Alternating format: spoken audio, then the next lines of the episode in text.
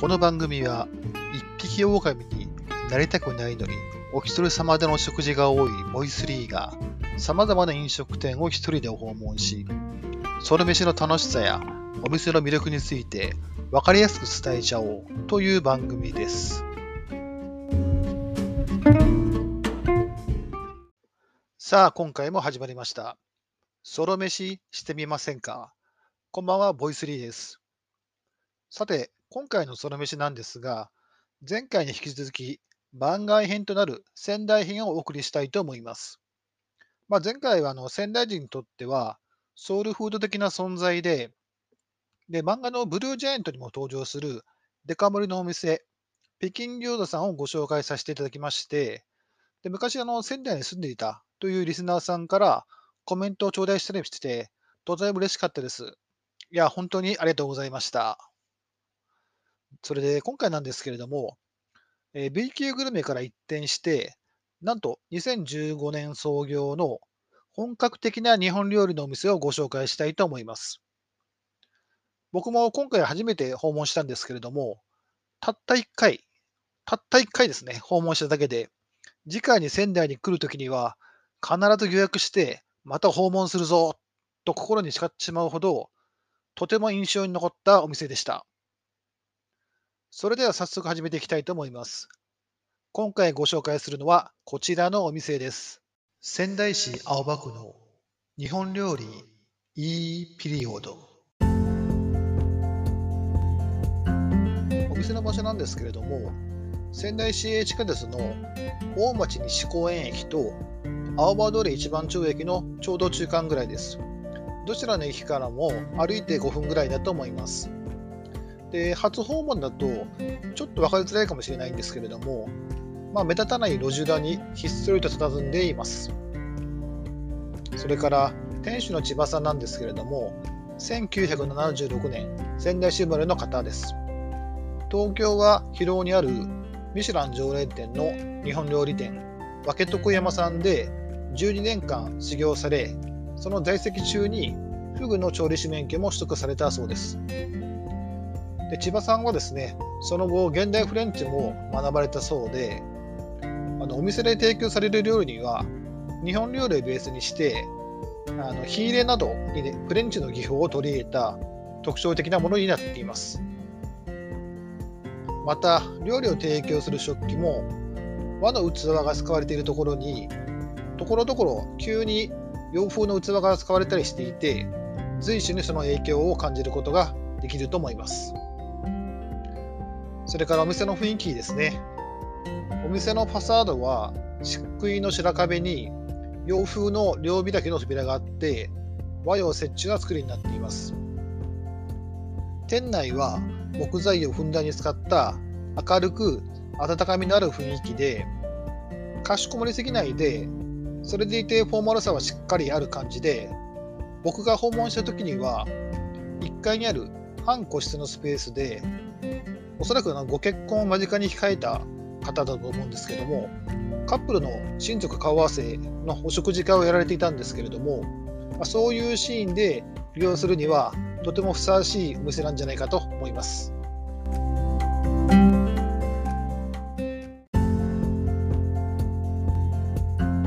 次に料理を食べた感想についてお話しさせていただきます。まずお店なんですけれども、完全予約制でで、料理はですね、ランチでもコースのみになります。で僕が食べたのは、3月にお店を訪問しまして、サービス料10%込みで6655円のコースをいただきました。で、コースの内容なんですけれども、まず最初に酒漬けから始まりまして、この時は、えホタルイカと九条ネギと憂いの酢味噌あいでした。でとても可愛らしくて鮮やかな器に入って登場してまして、で九条ネギのほのかな甘さにですね、酢味噌の程よいほのかな酸味が感じられました。そして、この春先ならではのですね、ホタルイカのまろやかな旨味が口の中いっぱいに広がりました。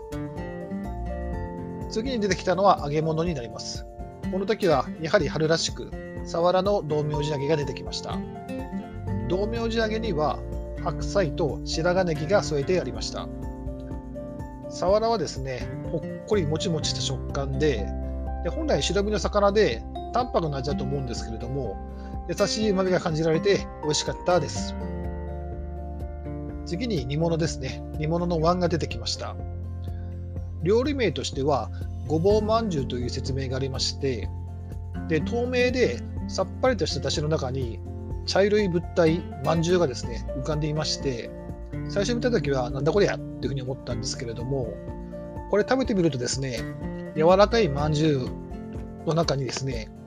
食べ進めるうちに急にエビが出てきまして、この柔らかいまんじゅうの食感とプリプリエビの食感のコントラストがとても面白く印象的でした。このまんじゅうのふわふわな柔らかさについてお聞きしたところ、この柔らかさは豆腐と白玉で出しているとの説明がありました。それから次はお作りですね。えー、宮城県産のヒラメと伊達イワナという魚をいただきました。僕は伊達イワナというお魚は初めていただいたんですけれども、とても淡白な味わいだったと思います。それから続いて小鍋、鍋料理が出てきました。鍋料理は鯛の卵と白子の小鍋でした。これまで比較的ですね、あっさりとして淡白なお料理が続いていたんですけれども、ここで一転して急に濃厚な鍋物が出てきました。で、タイはですね、生臭くならずにねっとりとした旨味を引き出していて、とても美味しいです。で、やけどするぐらい熱々なんですけれども、それでいて白子が熱を入れても硬くならずに美味しくいただけました。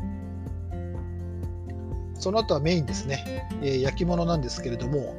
えー、宮城のポークのロースをいただきました。お肉には上からからすみパウダーを散らしてありました。で少しレアさを残した非常に柔らかい肉質の豚肉で脂身の甘さの中にからすみの塩気が混ざってとても美味しかったです。その後、えー、ご飯ですね。ご飯と赤だしとこのものをいただきました。それでご飯はですね、ふきとしらすの炊き込みご飯になっていました。赤だしの具材はなめこと豆腐です。このご飯なんですけれども、もう日本人なら誰もが悶絶するような味で、土鍋で炊かれてるんですけれども、ふきがほっこりして甘いんですよね。で、ところどころ土鍋ならではのおこげも入れてくれたりとかして、で、このものもしっかり使って、めちゃめちゃうまいです。まあ、普段ならこの炊き込みご飯と赤だし、このものだけで丼いっぱい食べられそうなほど美味しかったです。で、お店の方におかわりを勧められたんですけれども、僕はこの後別のお店に行く予定にしていたので、泣く泣くご飯茶碗一杯で我慢した記憶があります。で最後はデザート、菓子ですね。えー、柑橘類のパフェをいただきました。えーと、フルーツはデコピン、みかん、それからクッキーとヨーグルト、フロマージュ、丹波の黒豆などが入ってました。くどくなりすぎずに爽やかな甘さです。で、普段甘いもの僕は苦手なんですけれども、そんな僕でも最後まで美味しく完食できました。それで特に丹波の黒豆が本当にふっくらとして柔らかくて、この生まれて初めて黒豆の美味しさに開眼したような気がします。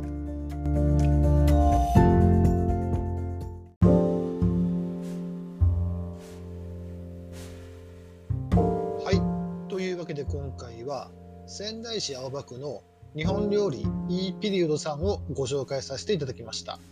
皆さんいかがでしたでしょうか？まあ日本料理と現代フレンチという異なるバックグラウンドを持った店主のオリジナリティとセンスが至るところに感じられてとても印象に残るお店でした。また食事終わった後ですね会計を済ませて帰るときに店主にお店の外まで出てきていただいてお見送りしてくださったんですけれどもそのようにあの随所にですねホスピタリティをひしひしと感じる対応で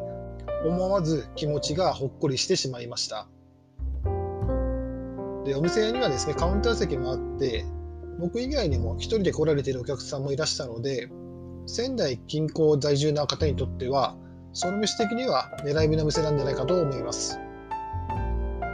この番組ではこれからもソロ飯好きの皆様の背中を後押しするような美味しいお店をどんどん紹介していければと思いますので応援よろしくお願いします。それでは今回はここまで。次回またお会いしましょう。バイバーイ。